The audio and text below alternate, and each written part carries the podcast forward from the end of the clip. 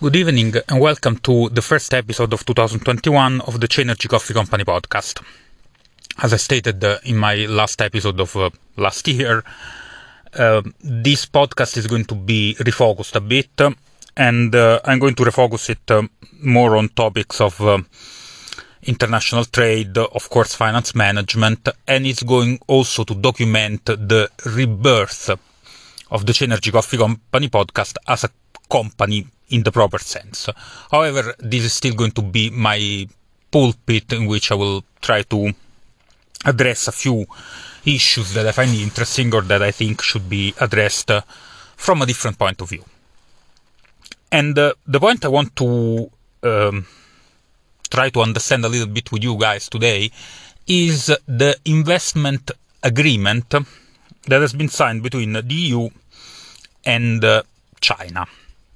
Now, uh, to give a little bit of background, it's not a trade agreement, so it doesn't cover really free trade, also because China was not, let's say, very welcoming to the, the idea of a trade agreement. It's an investment agreement, so it, re- it refers to the protection of IP, of rights, equal treatment of investment from foreign companies into China and from, for Chinese company into Europe. Now, the general consensus in the press, and especially in a certain political area, has been that this trade agreement is, this investment agreement is a disgrace. It has been seen as a win for China, it has been seen as a, a token concession to the EU, and in a lot of EU countries, in Italy I've seen it quite a bit, but also this criticism came from uh, areas like France and uh, Germany itself even, it has been said that this agreement is essentially uh, only to pursue German interests, and it was in German interest to ratify this agreement before the semester in which uh, the rotating presidency of the EU was uh, on the on the shoulders of Germany, to conclude it uh, for Merkel to have a win between inverted commas in this area the various uh, um, critical points that have been uh, addressed are things like uh, the fact that it puts potentially a strain in transatlantic relationship because the US is much less, uh, um, let's say, available in uh, appeasing China. So that's essentially the, the, the, main criticism. That this agreement is an appeasement on the part of the EU to China to cover mostly the interest of German businesses. I have a little bit of a different view on this. Why? First, an investment agreement that covers all the countries in the EU essentially covers the entire uh, economic space of the European Union. And in Europe, there isn't only Germany as a strong exporter and as a strong driver of foreign investment into China.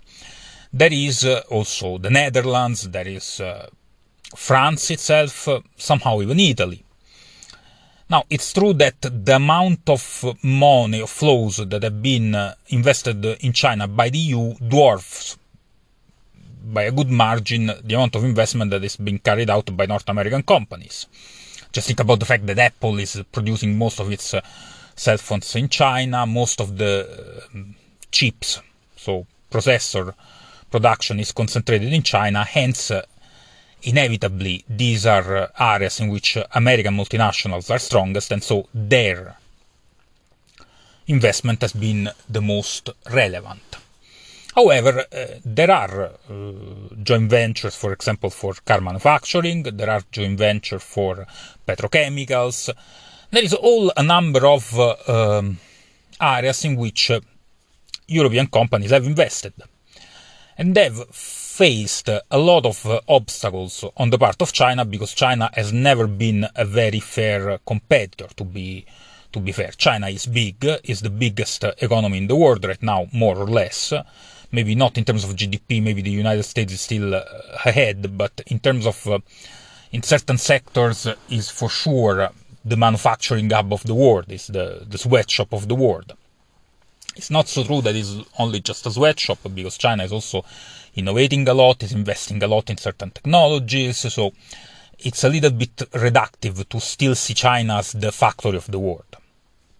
It's still a very important part of its of its uh, economic power, but it's not so true anymore.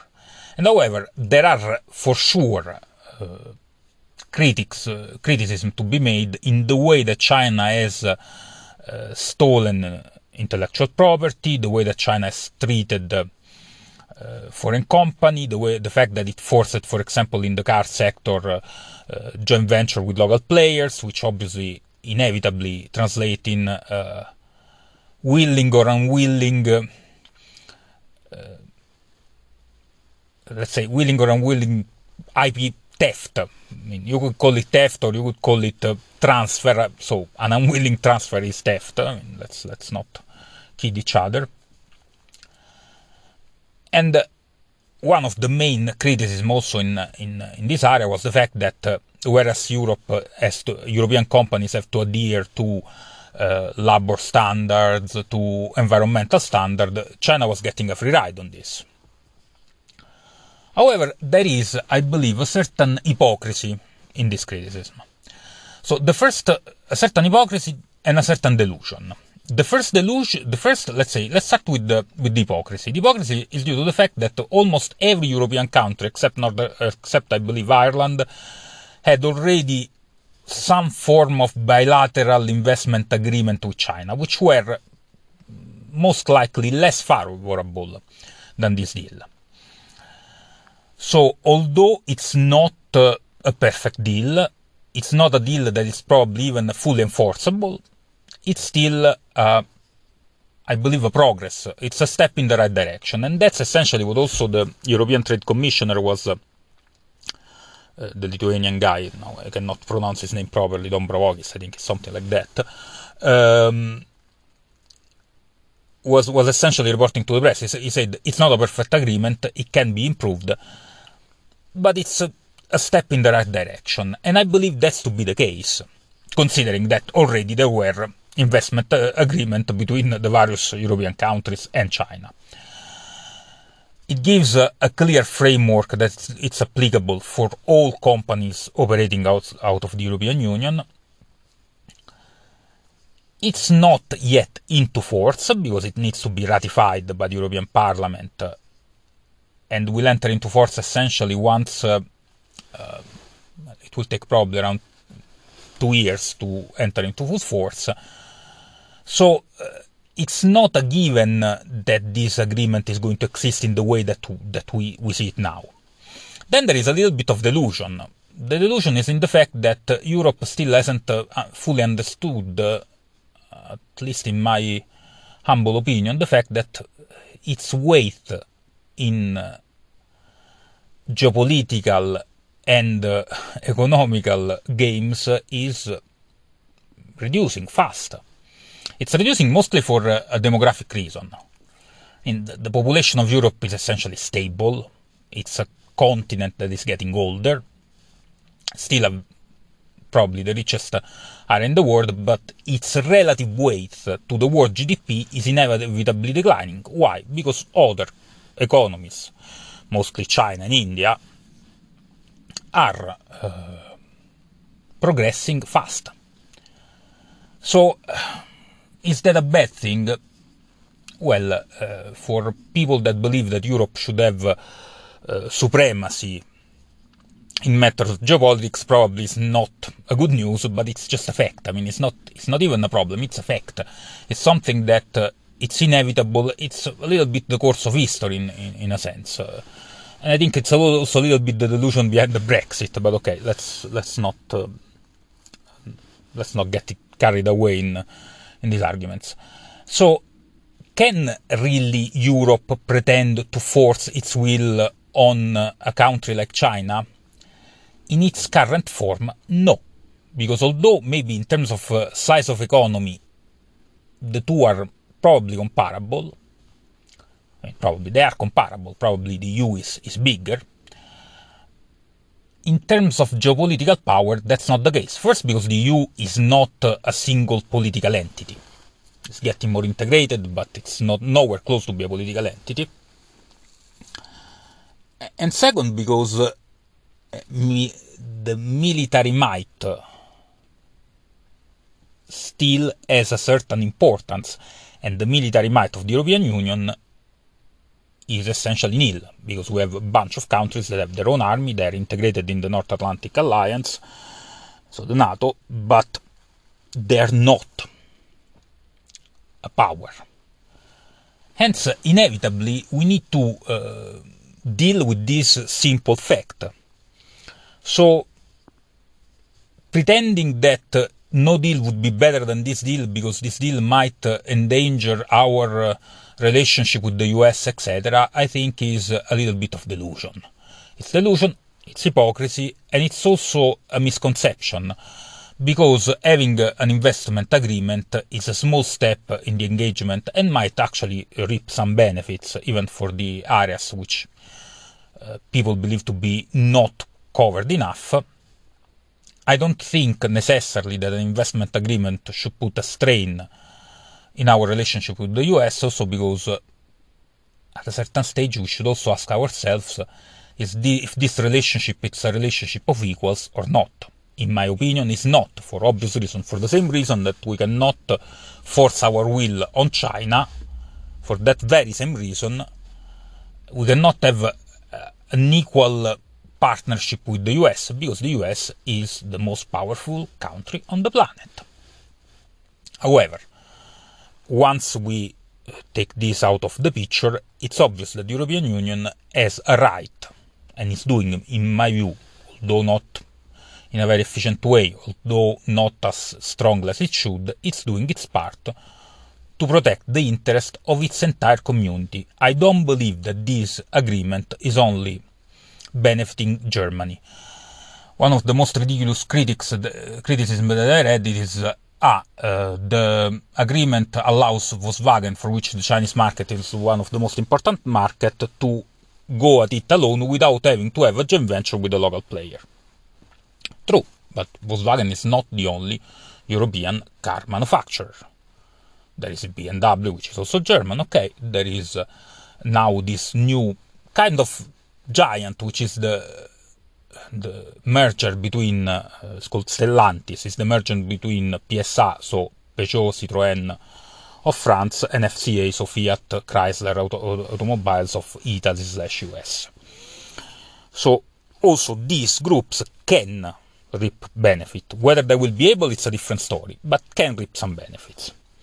So overall, I'm not sure there is uh, so much uh, justified negative criticism of this agreement. Of course, again, there are sticky points, but I don't believe we should only see the negative part.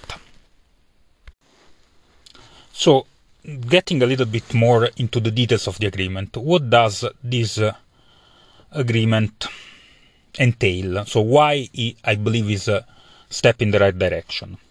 Well, there are a number of provisions, some of which might be wishful thinking, some of which uh, are actually a good step in the right direction. So, uh, under this investment agreement, the market access of European companies to China is going to be strengthened, meaning that there isn't going to be, for example, for uh, car manufacturing, the, the mandatory setting up of a joint venture with the local players, uh, the same will go for petrochemical uh, production, which is still very important. It's an important part of the investment, of the foreign investment, of the EU investment in China. Again, there is a big German company that is probably the most affected, which is BASF, but it's not the only one. It's going to be uh, somehow possible for uh, EU companies to set up certain financial services and certain services in China. Uh, in maritime, maritime service construction, and it's going to be possible for European companies to access public tender for, uh, for example, infrastructure projects. There are commitments to fair competition. Uh, why fair competition? China is not a, great environment when it comes to fair competition. There are some big state-owned enterprise which obviously being China still a centrally planned economy, they obviously enjoy subsidies and help and a preferential treatment. So in this, uh, in this, uh, China commits itself. we'll have to see how much is going to be enforceable. This to uh, make sure that SOEs will be active uh, and will take decision only based on commercial considerations, so not political. Uh, there, there is going to be a mechanism to reduce the discrimination in the treatment between SOEs and uh, EU companies. And uh, essentially, China commits to a greater transparency in what are the uh, subsidies provided both to the service sector and to the sorry, and to the manufacturing sec- sector. Another very big commitment in this part is that there is going to be a clear prohibition of investment requirements that compel transfer of technology. So China cannot uh, force uh, an IT company, or let's say an high-tech company, to set, that wants to set up shop in China to transfer to its local partners the technology that it has developed, or at least cannot compel without at least a fair uh, compensation.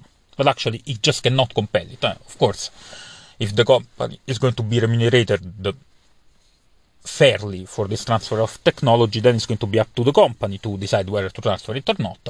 However, the mandatory transfer should be scrapped. Um, in this, then there are a couple of other ancillary uh, considerations where, for example, the protection of uh, confidential business information. Confidential business information has a fairly wide uh, definition, but in this specific case, it means essentially that trade secret cannot be revealed.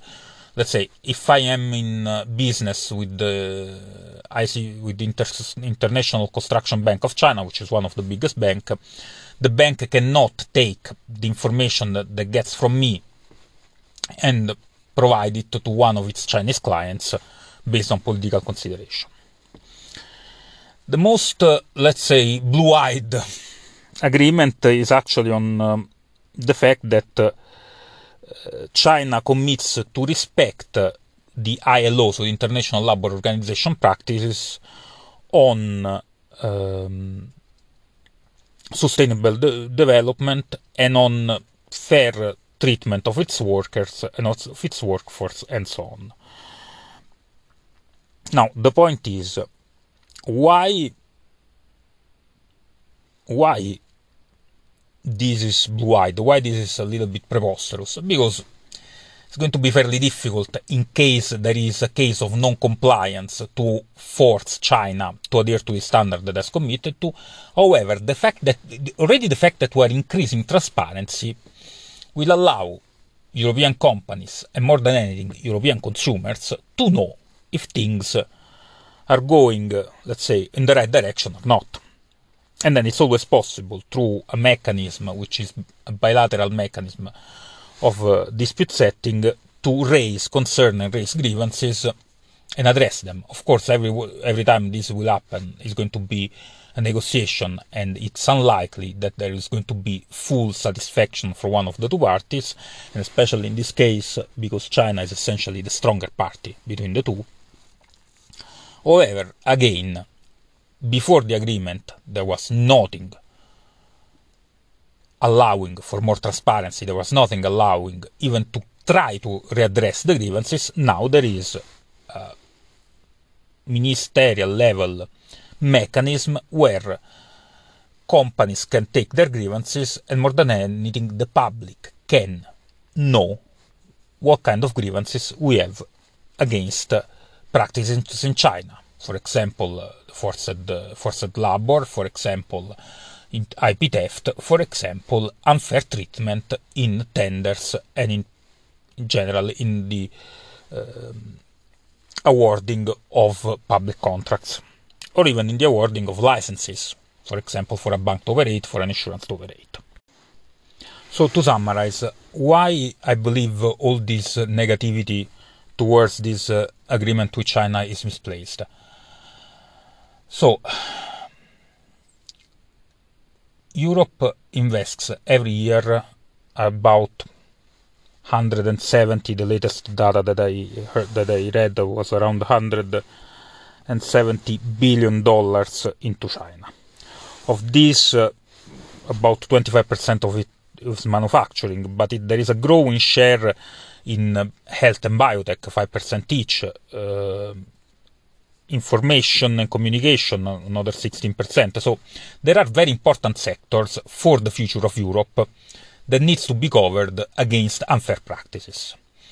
On top of that, China is expanding towards the border of Europe. The famous Silk Road Initiative, that they call the Belt and Road Initiative, has already uh, reached Kazakhstan. I mean, it's clearly going to be at the border with Europe fairly soon. So it's not uh, unthinkable to have uh, almost a direct access to the Chinese market right at the border of Europe if if things continue overall this way. And second, it's important to engage. Engaging is never a bad idea. It's never a bad idea because with engagement comes information, with information comes the ability for citizens and corporations to influence the policies and hence to better the playing field. I'm not going to expect a, fair, a perfect level playing field, but to better the playing field for every operator, for every European operator when dealing with China. So, uh, although I understand all the doubts, and for sure there are substantial doubts and substan- substantial grey area on whether this is really an enforceable deal or where this deal will stand the test of operation, I am overall partly optimist, and I believe that uh, a deal, an imperfect deal, is better than no deal at all, because it's still a step in the right direction. That this is everything for the topic of the EU China investment deal. Uh, wish you everyone a good night. And uh, the appointment is to the next episode of the Chenergy Coffee Company podcast. Thank you for tuning in and have a nice week.